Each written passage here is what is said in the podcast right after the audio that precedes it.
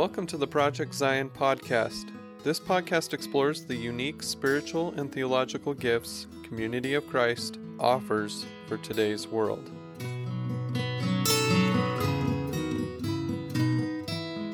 Hello, and welcome to the Project Zion podcast. I'm your host, Carla Long, and you're tuning into our series, Percolating on Faith, God Shots, with your favorite guests, Charmaine and Tony Chabella-Smith. Yay! Welcome back, dear friends. Hi, Carla. How are you doing?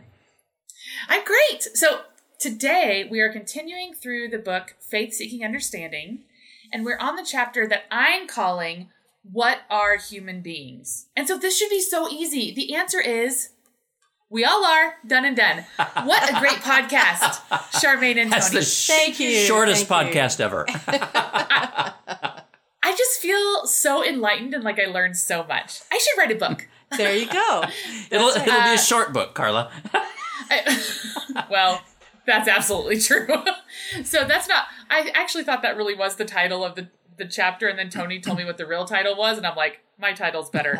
But maybe, Tony, you should tell us what the real title is to chapter seven, I think. Sure. And Dan- chapter Dan- seven of, of Daniel Migliore's book, right, called Faith Seeking Understanding. And we're using it, just as a uh, recap, uh, we're using this as a way of doing a systematic theology, uh, Christian theology.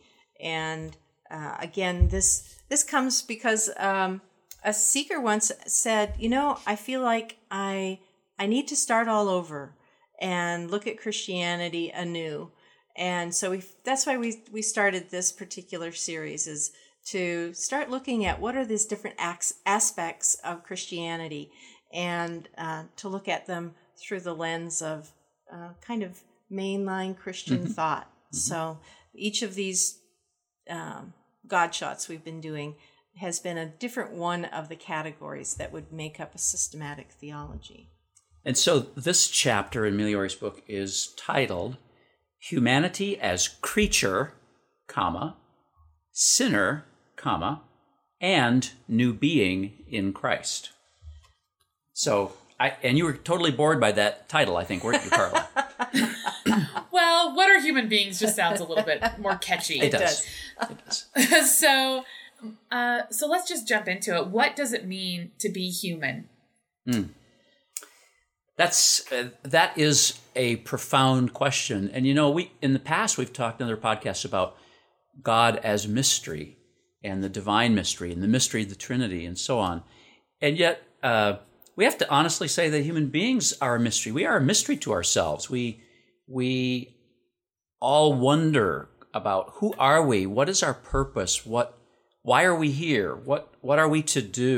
What does it mean to live well? What does it mean to live faithfully? What does it mean to love? What does it mean to be a person?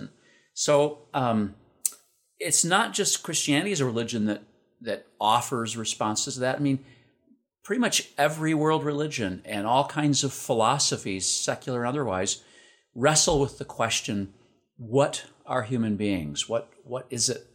What is it about us that makes us worth anything at all or interesting to, to get to know? Um, so yeah, so we're, we we are, in some ways, we are as much a mystery to ourselves as God is to yeah. us. And we're kind of the focus of our, of our own study. I mean, if you think about um, some of the different disciplines like sociology, uh, which is, you know, the study of people as in groupings and as cultures, or psychology. How is it that the human mind and the per- and human personality works or doesn't work? And so um, it, there's, you know, there's a lot within our own culture that is constantly trying to say, who are we? What makes uh, a human being a human being? What does uh, a human culture, uh, what is it made up of? And what are are the elements that um, affect how individuals are shaped and all that kind of thing? So it's actually a pretty big topic, uh, though we may not always think of it as being as being something that we're constantly actually reflecting on. Mm-hmm. Yeah, and, you know, uh, at least at least in Western consumer cultures, uh, we're we're we're given all kinds of of messages all the time that try to keep us from thinking very much about this. Human beings are consumers, right? That's kind of a, a message we receive. You you are you you you exist in order to consume things and to wear the right clothes and to be on top of stuff and be fashionable or to be this and that. And it's like, wow, there's got to be more to us than that. There really has to be more to human life than that. Well, I mean, absolutely. Like if it if it's true what it says in Genesis, that we are made and created in the image of God, then I think that God is much, much more than a mere consumer. At least I really hope so. That's a really great way to tie that into the whole. Yeah, yeah.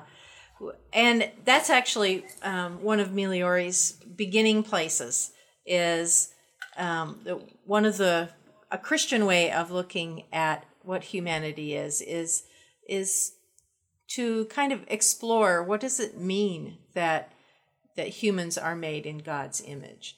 And um, he does a really great job at, in his chapter, but, and we're, we're gonna, we'll probably touch on some of the things he said, but But uh, we'll be wandering about. So anyone who's actually read the chapter will say, I didn't hear them talk about this, this, or this that Migliore said. And so we're not really going to try and give you a recap of the chapter. But um, this is an, an area where he really does some fun exploring about what this what this means that we're in, made in God's image and what it doesn't mean.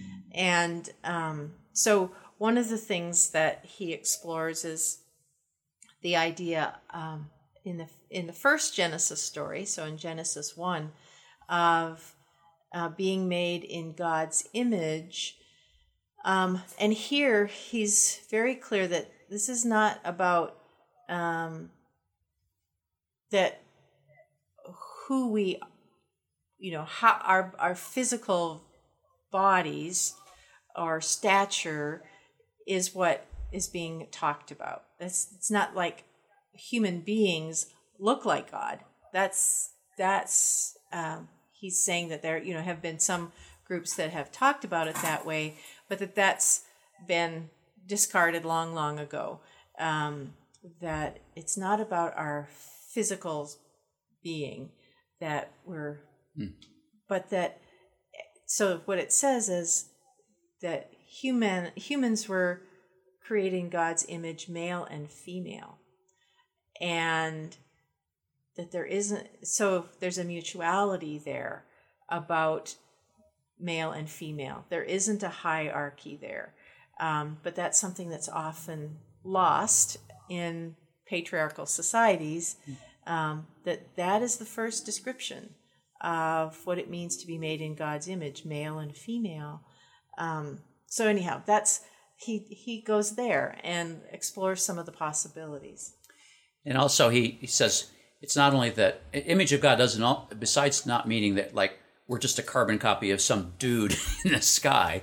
Also it's like um, or some woman. Or some woman, yeah. So it's sometimes in the history of Christian thought, the image of God has been taken to refer to our rational nature, our you know, our, our ability to to think rationally.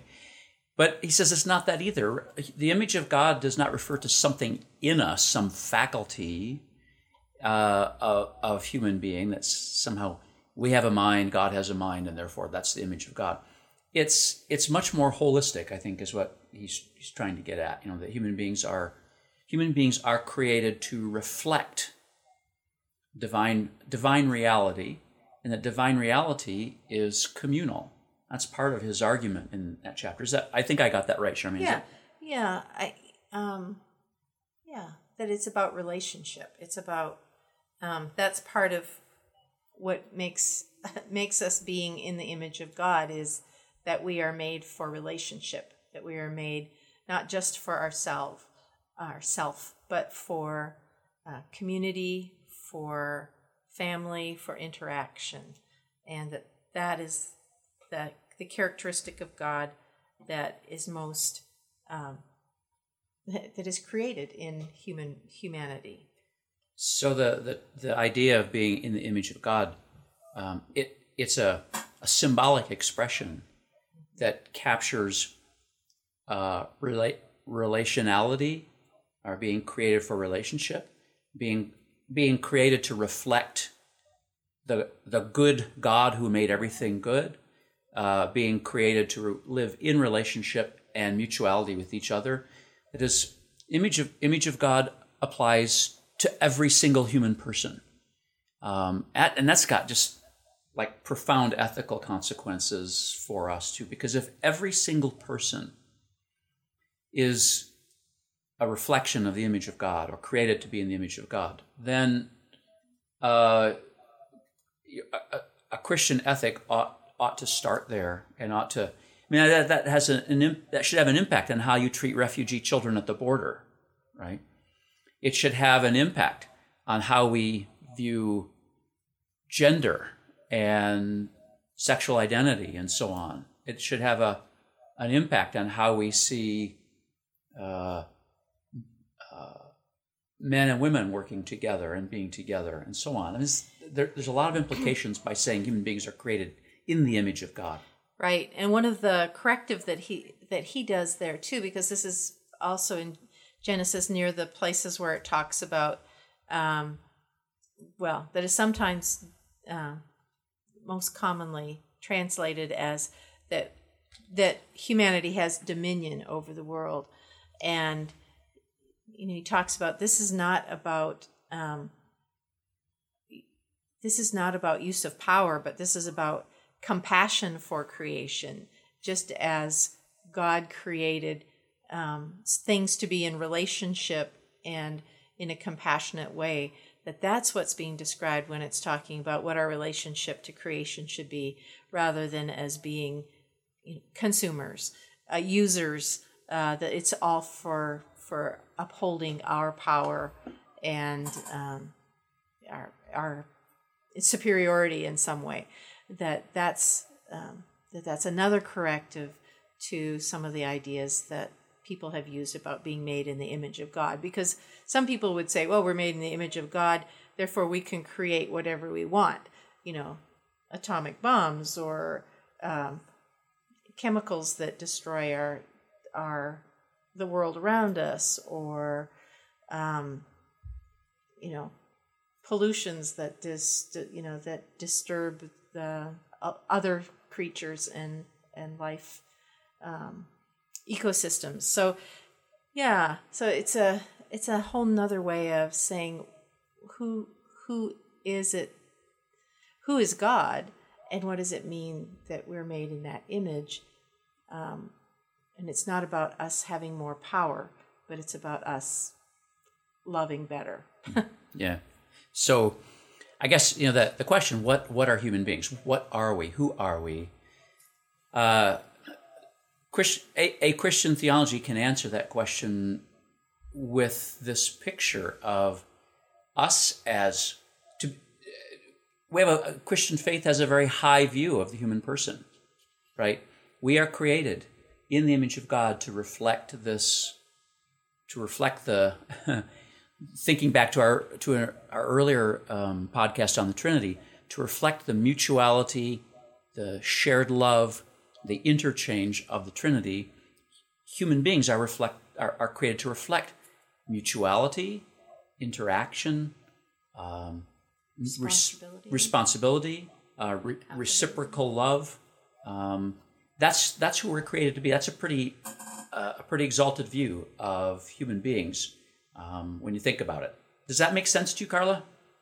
It does, actually. I I mean, I guess th- hearing you speak, I realize that this is a really big conversation, you know, because I kind of wanted to jump back, and I don't know if you have time for it or if you want to talk about it, going back to, you know, created in God's image, male and female, because I know a lot of people who consider themselves gender fluid, right, and who are gender fluid.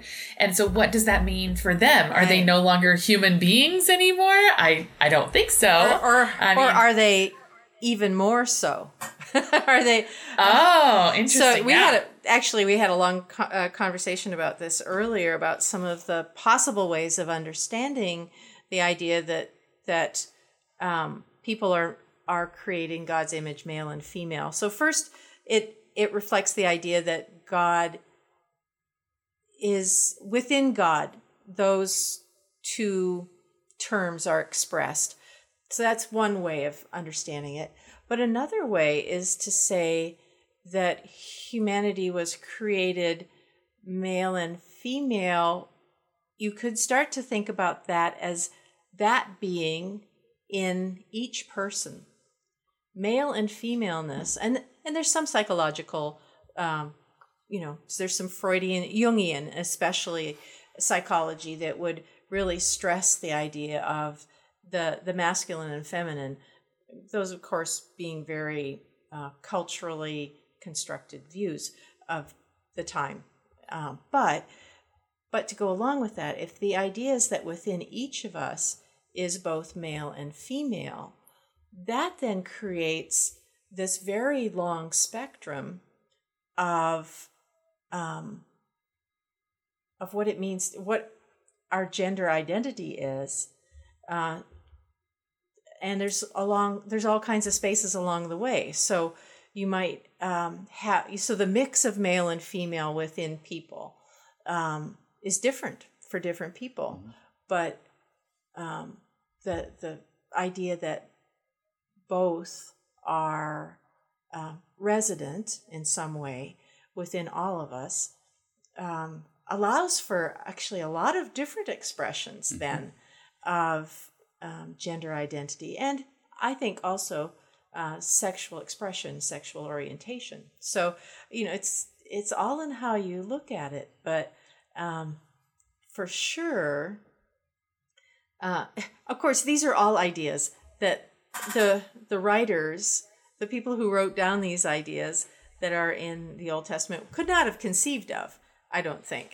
Um, Absolutely, I've, of course. And so we're not saying that this is what they're saying, but we're saying if... If we want to let the let the Bible speak in our time with a whole different cultural set of understandings of uh, biology and of science and of um, environmental circumstances, all those kinds of things, and, and language to talk about uh, gender and sexuality, um, then, you know, we can look at this um, this concept in the Old Testament in Genesis and say, you know, if if what's being said here is that uh, the creation of of gender in some way, um, it's not binary, it's not dualistic, you know, it's not like male and female are separate worlds, um, but that they are in relationship to each other. You know, it really does give us the possibility of saying, what you know, you know that I'm, you know, I'm not sure, uh, you know, if the listeners are familiar with some of the Jungian psychology, where there's the masculine and the feminine, and um, you know, in your dreams, you may have a woman might have um, a dream about um, a, a masculine personality trying to to force itself into her house, and um, and. In a Jungian approach, that might be seen as the masculine side of her wanting to be integrated into who she is. And so, you know, this is this is a psychological uh, understanding that has been tried to be worked through in the last century or so. But so uh, just using that kind of a background, the idea that there is in us both um, then gives... Um, us as Christians room to to acknowledge, it actually gives us some biblical background to say, you know, that whole wide range um, is part of God's intent in in created humans. And and so just to, you know, to take that and, and go back to the Genesis text for a second, the, the Genesis text re- refers to God created humanity. And the Hebrew word is ha'adam. Uh, Adam, Adam is not a name uh, in the Hebrew Bible. Adam is a description of a class of things, human beings. And uh, as the Old Testament scholar Phyllis Trible once delightfully argued, uh, you should translate it earth creature, because Adam is connected to the Hebrew word adama, which means dirt. So God created the earth creature male and female, but the text doesn't say male or female, mm-hmm. right? So, in other words, if if the even though even though the the Charmaine, the authors in the sixth century B C E when this text was written, if they're they're they're not able to think in these kind of terms yet, but nevertheless, they still Cap- were, capturing. Yeah, they're, they're still cap- trying to capture something about human being that is to to be human is a combination. It's right? beyond one or the right. other. Right. So, and and this is very consistent in the Hebrew Bible. Hebrew Bible, um, even though there's lots of lots of patriarchal stuff in it, generally it's non-dualistic when it comes to humanity. That is, it doesn't make a sharp differentiation between, you know, your your physical nature and your spiritual nature. You know, you you don't you don't have a body in the Bible. You are a body, and so um, I just think what what Charmaine is describing. I mean, it has a basis in the text, really, of Genesis one. So, yeah. So, so yes, of course, uh, all kinds of, uh, like, gender is a social construct, right? And and yet the text is trying to say, as its author understood human being as male and female, that equals humanity, not not male is humanity and female is lesser humanity or something like that. How interesting. I love that. Uh, earth creature. So the next time I talk to my really good friend Adam, I should just call him Earth Creature. Yes, or call him Dirt Boy, as I like to. You know that I'll be happy to do that. I know that. that you'll be happy to do that. So I feel like we've we've talked about the... You, you said that there's three ways to see um, human beings. Created in God's image, sinners, and forgiven sinners. I don't know if you already mentioned that, but you mentioned that to me. Yeah. So you might not have mentioned on the podcast yet. So we, I feel like we've talked a lot about created in God's image and what that means. Can we talk a little bit about what it mean, what the word sinner means? And uh, because I hate that word personally. Understood. Understood. And and I hate that I'm so good at it, actually. Tony, I actually heard you're an expert sinner. I, I hear that word I coined earlier. I am a sucktacular sinner. You are indeed, my friend. You are. So can we talk a little bit about why, like, what does it mean to be a sinner? And and maybe even if we have time to jump into the those two nasty little words, the original oh, sin. Oh, yes, that one. Good. Yeah, that would be a good one to to. kind of give ac- a more accurate definition of what was intended uh, by that term and how and how it's been really misused in in a lot of really, um, I think, tragic ways in people's lives. But yeah, let's let's start with the idea of that we are sinners and what does sin mean? And, you know, I think for lots of people, and it may be that they haven't actually heard this said, but it's kind of the implication of a lot of religious language, um, that that somehow being sinners is um, fall is is breaking certain kinds of rules that God wants us to mm-hmm. keep, and that if we break those rules, then we're putting ourselves outside of God's reach, um, and that really in most really uh, good theology is not accurate at all. Um, one of the ways that you might have heard that's, I think, a, a bit, that we hear quite a bit in Community of Christ, um, is the idea that that sin is anything that separates us from God or others or from ourselves. So it's those thoughts or actions or behaviors uh, um, that are separating us from God or ourselves, and that it's not a prescribed list of things that, you know, if you do this, then obviously, you know, you've separated yourself, but it's, it can be a whole, it can be a whole bunch of things. Um, so that's, I think, um, a more generous way of understanding what it means that we are sinners, that we are, um, that we, we do things, we say things that, that create barriers between our ability to sense God or to take in God's love for us, and affects um, our ability to have loving relationships with others or with ourselves. And um, a very short definition that Migliore uses is, says, to be a sinner is to deny or distort our created being. Mm-hmm. I'll say that again. To deny or distort our created being. So if we are created in God's image, in whatever, you know, in the different ways we were talking about that, um, as as our very essence is um, is intentional uh, from God's part, on God's part, um, that when we do not see ourselves as, um, when we do things that do not value our worth as um, as loved part of creation, that that is sin. And I kind of like that um, mm-hmm. because it values very highly what it means to be a created being, what it means to be known and loved uh, by God. Um, so anyhow, that I think that's kind of another place mm-hmm. to go with it. Yeah, so I, I mean, I, I think that's a very helpful way to think about sin.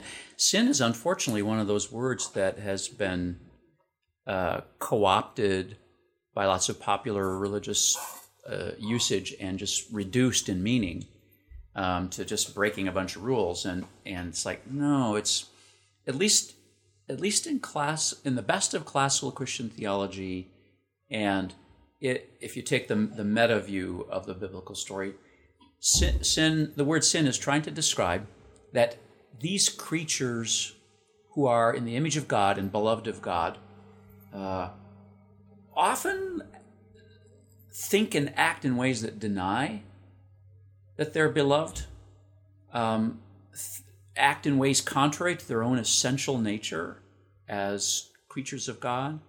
Um, and so, and, and Christian theology sees this as a universal reality. Um, of course, it, it has, you know, cultural cultural specifics on it, but uh, in in in so many ways, you know, the the, the Greek word for sin is a, a term from archery, and it means to like to miss the mark. If you think about, if you've ever uh, shot archery, Carla, you know, when you're shooting at a target and you, you shoot wide, and, and so the original sense of the term sin is that we um, we're we're we're created we're created in God's image, but we we we constantly seem to act in ways that, that are off target, so to speak. Hmm. Um, and, you know, Migliore will want to insist, and Community of Christ theology will want to insist, even, even in that, we are beloved of God. God loves us, and does, that this does not change the fact that we are in the image of God, but it's it's an actual reality. One of the ways I like to talk about it is that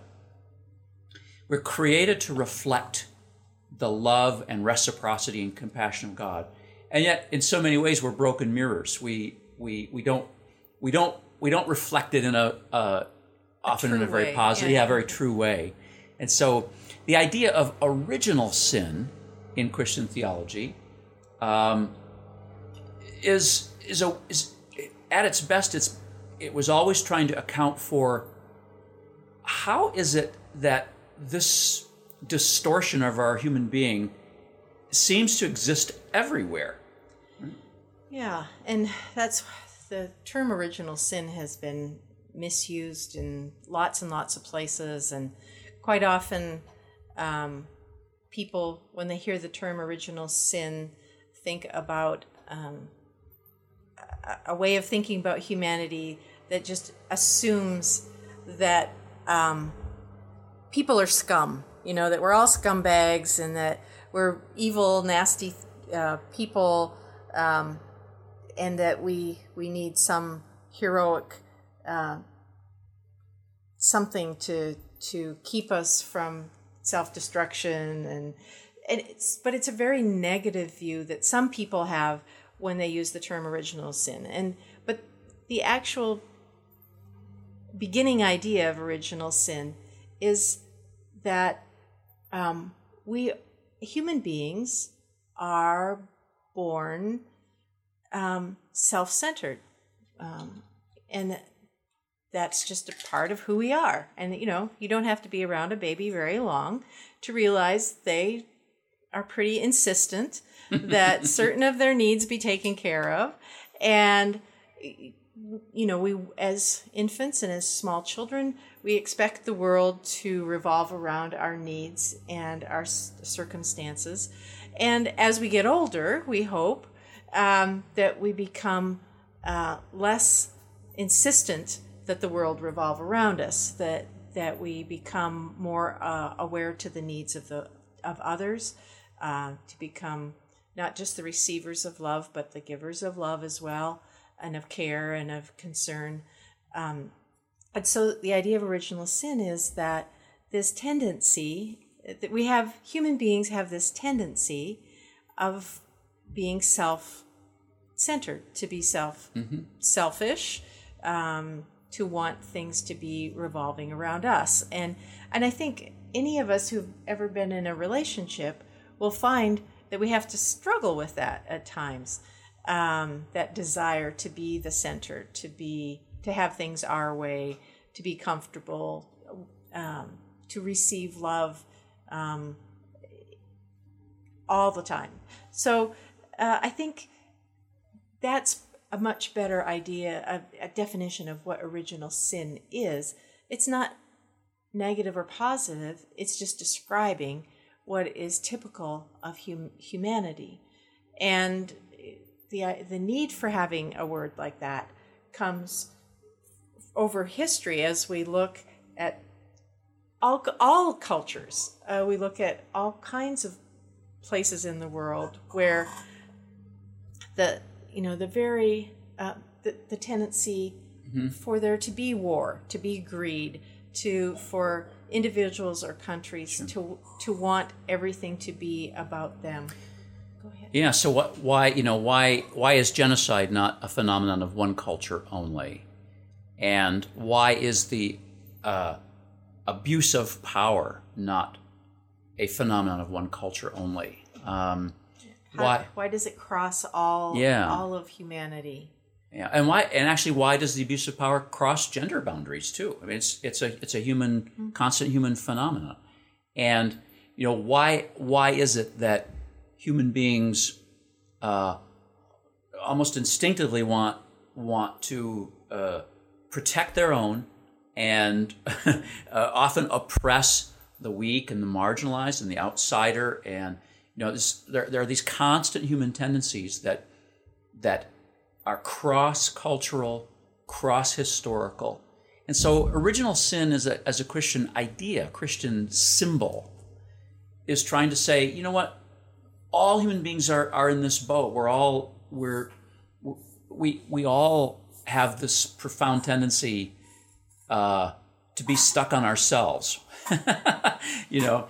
Um, now, S- Saint Augustine, who had some very unhelpful things to say about original sin, for example, he sometimes tried to connect it to uh, sexuality, and sometimes tried to you know think about it in, genetically.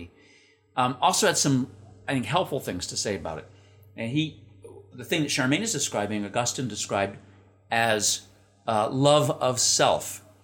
Uh, not, and I'm not talking about positive acceptance of self, but when he when he used the phrase "amor sui," love of self, he talked about this this human propensity to be in love with our own self-interest, which I think is works as a definition of selfishness.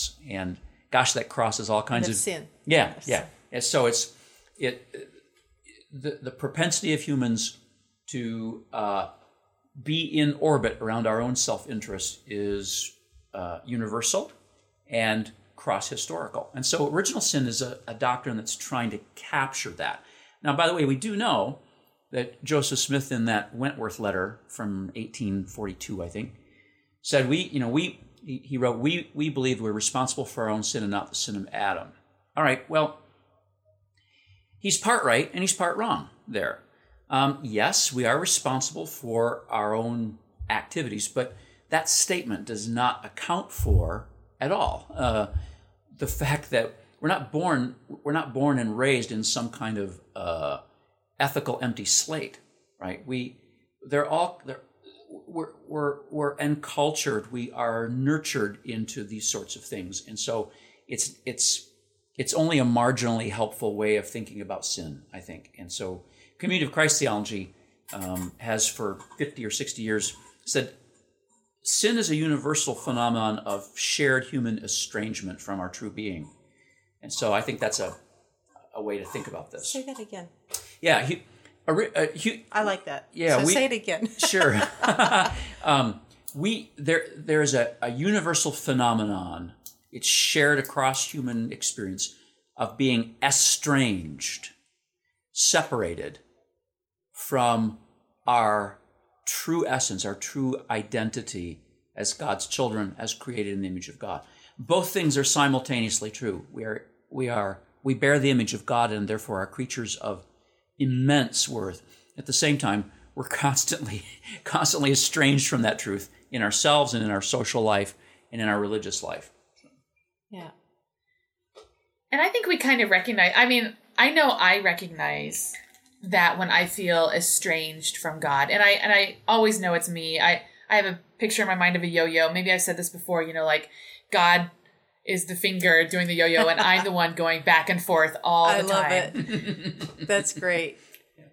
Yeah. Yeah. So I recognize, I, and I think most people probably do. I hope, mo- well, I guess if you, if you're in touch with yourself, maybe mm-hmm. you you know when you're estranged and when you're not. I, yeah. I wonder if that's where like nar- narcissism comes into yeah. play, or yeah, I think where where we when we are afraid to look at our own behaviors or inner um, our inner selfishness, when we're unwilling to look at those things, then we can't see how those things uh, separate us from our best self, from our uh, relationship with God, from others. So yeah, I think, yeah, narcissism is this unquestioned belief that uh, we we deserve a certain thing, or that we are better than everybody else. Um, and actually, one of the ways that people avoid this idea of um, of sin being those things that separate us from God, or those things that distort our our best um, understanding of being that created being, uh, created in God's image, is actually to go back to the idea of rules. Of we we determine someone's value or their closeness to God by the fact that they can keep all of these religious rules. Uh, it's a way of not having to be self-aware and look at our own um, inner motivations towards self-love, t- towards selfishness, um, towards our tendency to manipulate so that we get what we want. I mean, um, so rules are a really easy way to not have to look at that stuff, um, because then we can just say, well, I didn't murder anybody today, and I didn't sleep with my neighbors, you know, whatever. And, and I didn't covet too much, you know. Um, so I, you know, I think when people have rules, it's a great way to not look at really what the root of this definition of sin is, which is, um, is that desire for more for us, you know, whether that comes in greed, whether it comes in recognition, mm-hmm. whether that comes in power over other people. But anyhow, yeah, I really appreciate you bringing that up. So, so I think a, a, a key aspect for us to bring across, and, and Migliore was certainly is aligned with this, is that sin refers to the human tendency to reject or not accept that we are beloved children of God. Good. That's that's a whole different spin on sin, I think. I, Say that again. Sin, sin is this human tendency to reject or not accept that we are beloved children of God. And to just tie in a little other piece is that the other, the other person, the next person, is also a beloved child of God. Oh, that's good. Absolutely. It has a, an individual and a communal, and then it has a cosmic element that the good creation does not belong to God, is not beloved of God. In other words, mm, if, it's, when we act against mm-hmm, it, mm-hmm. we we are saying it doesn't belong. It right. isn't created in God's image as well. It's if we treat it as if it's to be exploited by us, that's mm-hmm. an expression of self-love, mm-hmm. of self-interest, and not an expression of it being part of the the giant theater God has created for us to be part of and to to to live in relationship in. So so sin has an individual, and then a corporate, Charmaine mentioned, and then a cosmic has cosmic dimensions. Um, our current environmental really big crisis is connected to uh, our estrangement from nature. It's connected to our, to selfishness and greed and self-interest and an inability to accept the needs of the other, whether that's other people or the, or, the, uh, the world, the sea earth. turtles. yeah, yeah. The earth, the soil, the air, the water. Yeah. yeah. Yeah. And then, you know, once we establish what, what it is that that sin is or isn't, um, then we, that makes room then for, so what is the remedy for that? And um, so that so that we can continue to try and live out that image of God, peace. And, you know, that is that we are forgiven sinners. Um, and that, that, and by that means that we're enabled by God's grace, God's love, um, to begin life anew, that we can, we can keep turning, you know, um, repentance, the term for repentance, um, in Greek, Greek and in Hebrew, and in yeah. Hebrew means to turn, to reorient yourself.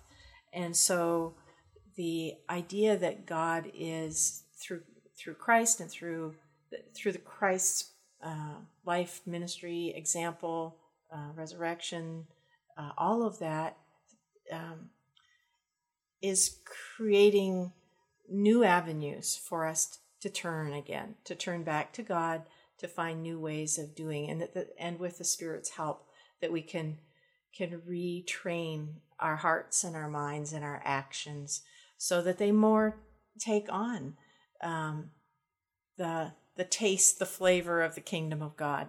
Um, that, you know, our our whole life is an opportunity to to train ourselves away from our selfishness, our self-centeredness, towards an openness to God's presence in the whole creation, God's presence in the other, God's presence in, in our relationships, that we can become more, have more capacity for love, more capacity for understanding and empathy, um, and and care for, for all of creation. So it's, yeah, so we we can't talk about being sinners without talking about being forgiven sinners, mm-hmm. because that's that's what reminds us that this whole discussion about being human is acknowledging that being human means we're in relationship with God. And to name this one aspect of humanity as sin, our selfishness, self-centeredness, is then also we need to look at how is it that God chooses to continue to be in relationship with us, even in spite of that. Mm-hmm. Um, and so we see, um, you know, Christ in many ways being that reminder that that we are invited to keep practicing this new way of being, and that we're given images, whether it be of Christ or of, of other people um, around us or in history, who have taken steps towards self-awareness, towards um, self-forgiveness, but but then also of um, committing to care for the other, for openness to the other, to learn from the other, rather than to assume superiority or or betterness. And so, what Charmaine's saying, it's, it, then it, it, you, you'd understand why logically uh, in Migliore's book and in Christian theology generally, the next the next topic is on Christology, on Jesus the Christ. So, you know, um, we we have been created for reciprocity and mutual relationship with each other, with creation, with God. Uh, we have a, a lot of ways of distorting that picture. Um, and Christ, for, for us as Christians, Christ is the lens by which we can see a whole new way of being um, that frees us to live in that kind of new relationship, that is new creation. And so that's actually where, where Migliore will go more in, more in depth in the next couple of chapters after this chapter. But but it's that there... There's good, so what we've got is there's good news, there's bad news, and then there's even more good news beyond this. So, so to, to state the even more good news here, I'll I'll quote, um, uh, or I'll just refer to one of what one of what I think is one of the most profound sermons in the twentieth century was the sermon by the theologian Paul Tillich, titled "You Are Accepted," and in that sermon he articulates a lot of the stuff we're talking about, this sense of being estranged and of finding ourselves in, you know, constantly messing up or less than, but and yet, nevertheless, this God who has created us accepts us. We and and the, the journey of the Christian life becomes the journey of accepting that we are accepted already. Uh, so that's the that's the, the even more good news. We are accepted, and thus empowered by grace to live in a whole new set of relationships. Actually, I just had a, another thought, and I, I, this may we might want to take this one out, but but what if we thought about sin as proving our own worth and thinking about how what being forgiven is is God reminding us we already have worth. Hmm. That in God's heart, in God's eyes, in God's, God's love, our worth has never been doubted, and that we are keep being invited to live out of our awareness of our worth that God gives us in our lives, and that sin is when we decide we have to prove or exert our worth over other people, and we're not accepting our worth or the worth of other people's as a given. Uh, it's something we feel like we have to force, mm-hmm. uh, either on ourselves um, or on others. Anyhow, it's just another way of thinking about what sin is and why, um, why how God sees us is the remedy to our our tendency to be all about proving our own worth. It's. I, I think that's actually a very a very profound way of thinking about it. Um, so I, I opt for keeping it in, Carla. You got it. I mean, th- if you think about it, think. For example, think about uh, uh, workaholism. And one of the root causes of be- behind workaholism is the sense that you're not enough and you have to do more, do more, do more, be more, produce more, produce more to prove that you are of worth to somebody or some institution or some cor- corporation. And think of the consequences that has on personal and family and relational life, um, environmental life too. Um, and and yet, what if, what if you didn't have to do that to be worth something to God? You already were of boundless worth to God. In other words, um, the the sin is in trying to to prove something that you didn't have to prove in the first place. Um, and so, and in that trying to prove something that you didn't have to prove in the first place, you make yourself the center. Absolutely. Yeah. And there's usually a pretty big body count around that too, mm. right? Um, heart attacks. And oh well, yeah, heart attacks, but then destroyed friendships and relationships and so on. That's just one. Just as one example of, I think what what Charmaine has uh, really uh, insightfully described there. So. Um, We are accepted by the God who created us in spite of our tendencies to distort and uh, to, to be a, a, a fractured mirror, so on. We are accepted in spite of, We see this in Jesus Christ. And um, thus, as human beings, we are empowered by that acceptance to embrace not only our own worth, but embrace the worth of others around us who are equally accepted. And then also to embrace our our role in the cosmos as divine partners. Not that we're divine, but as partners with, with God in creating a different kind of world. So it's a, I think that's a really... I was glad to to hear you affirm that you're not divine. Yes, yes. Because then we would have a problem if you're starting to believe that. So yeah, well, the idea of divinized human beings, uh, or that human beings are gods, is an idea that has created uh, enormous evil in the world over centuries, different centuries. Yeah, um, yeah. Uh, World War One, for example. But that's a story for another time.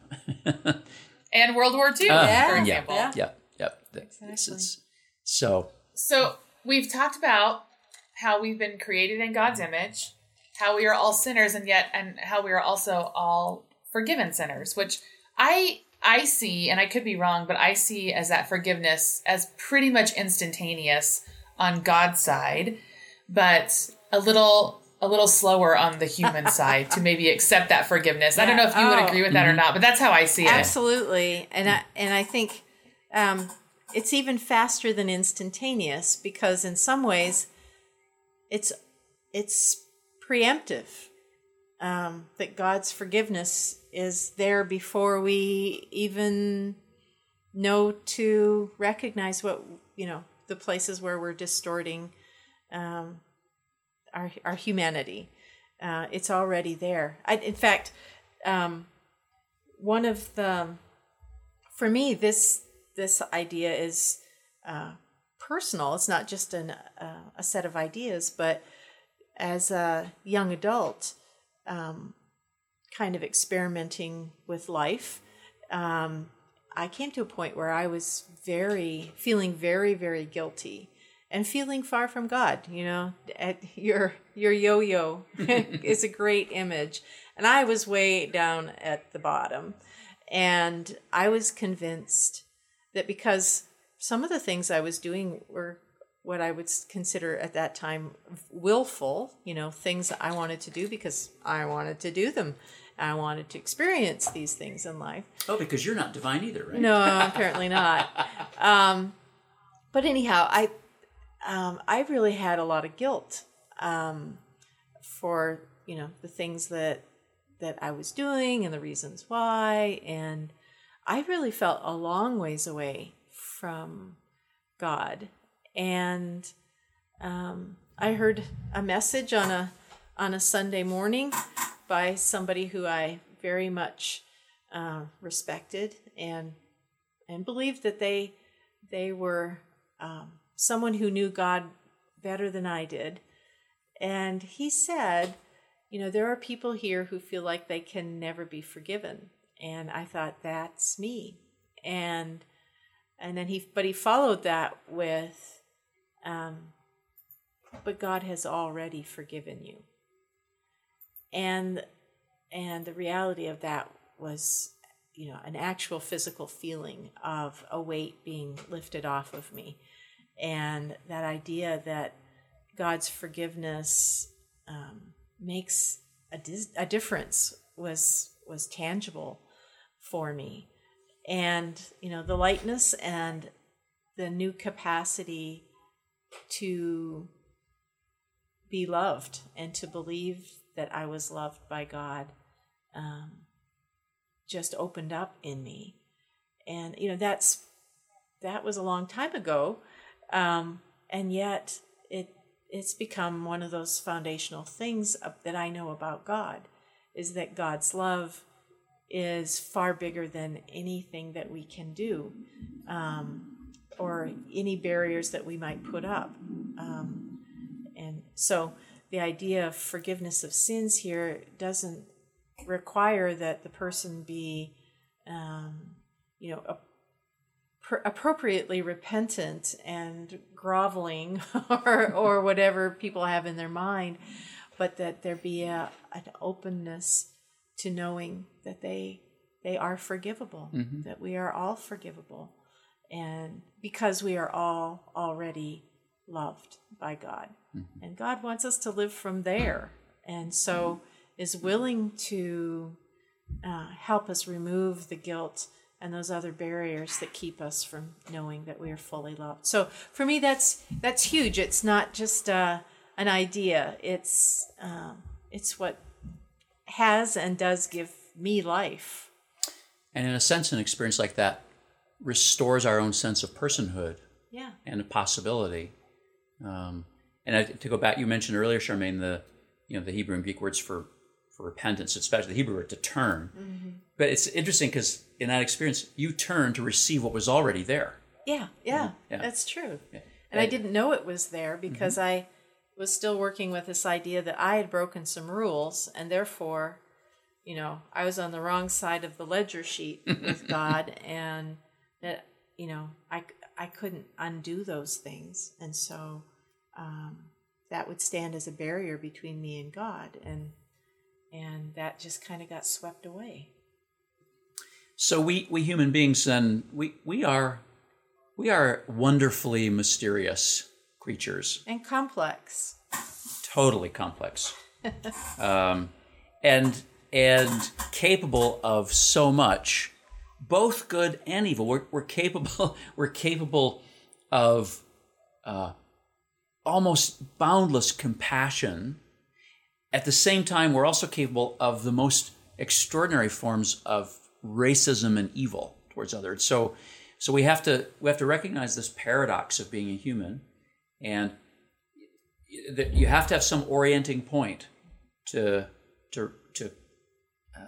Think about your what it means to be human, and, and and certainly in Christian theology, Jesus, Jesus Christ becomes that orienting point for us, and and both pointing back to our create creation in the image of God, but also pointing ahead to what we can be in community as we struggle together for the reign of God on earth. Well, so it's a it's a cool topic, Carla, and one we you know, Migliore's Migliore's chap, chapter is worth reading over and over again. It's really good. And we can't obviously cover every aspect of it in this podcast. But anyway, what we've been talking about is theological anthropology. Is who, what do we, what are, what do we mean by humanity? Who are we human beings?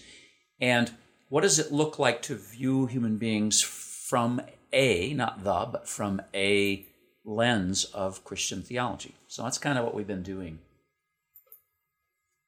Well, I, I'm certainly blown away a little bit. You know, it's, it is hard to, to look at yourself and to do that study of yourself the way you study God or the way you study something else. Uh, it's because you have an intimate knowledge of yourself, but then again, you don't have an intimate knowledge of yourself. Mm. So what an interesting way to think about it.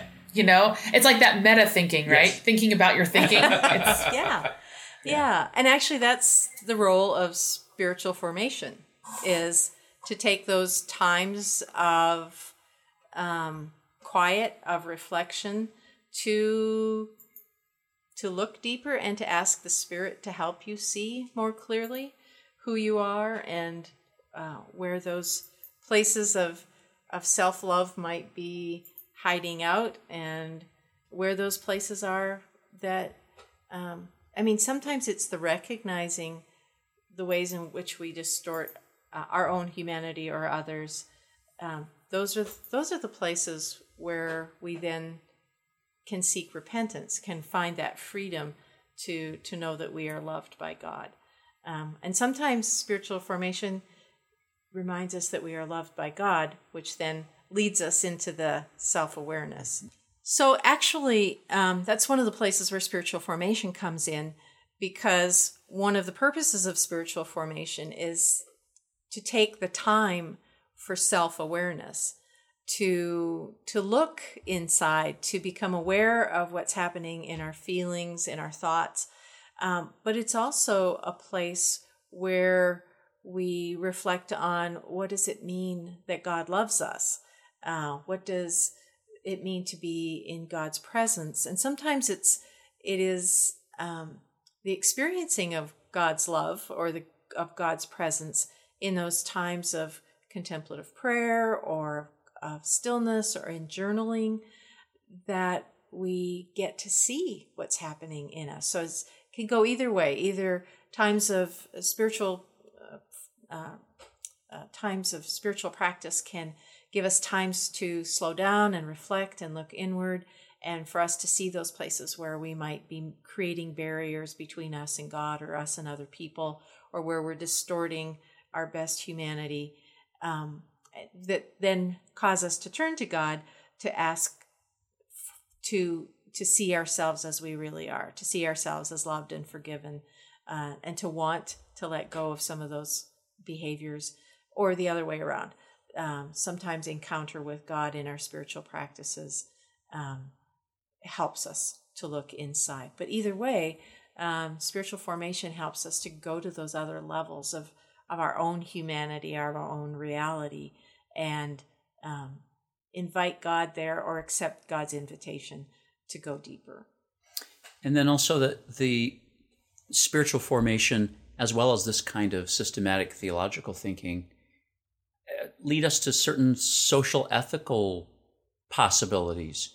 You know, if we really if we really are going to take seriously this idea, this belief, this conviction that human beings are created in the image of God, created for relationship, created for mutuality and for reciprocity, then that ought to have consequences for how we how we see political realities, right? Um, how we see other nations, how we respond to other nations, how we respond to other cultures, how and we respond other, to refugees. And to other world faiths. And to other faiths, absolutely. And to how you res- how we respond to uh, illegal aliens, how we respond to uh, people who are incarcerated, how we respond to, I mean, almost anything fits here.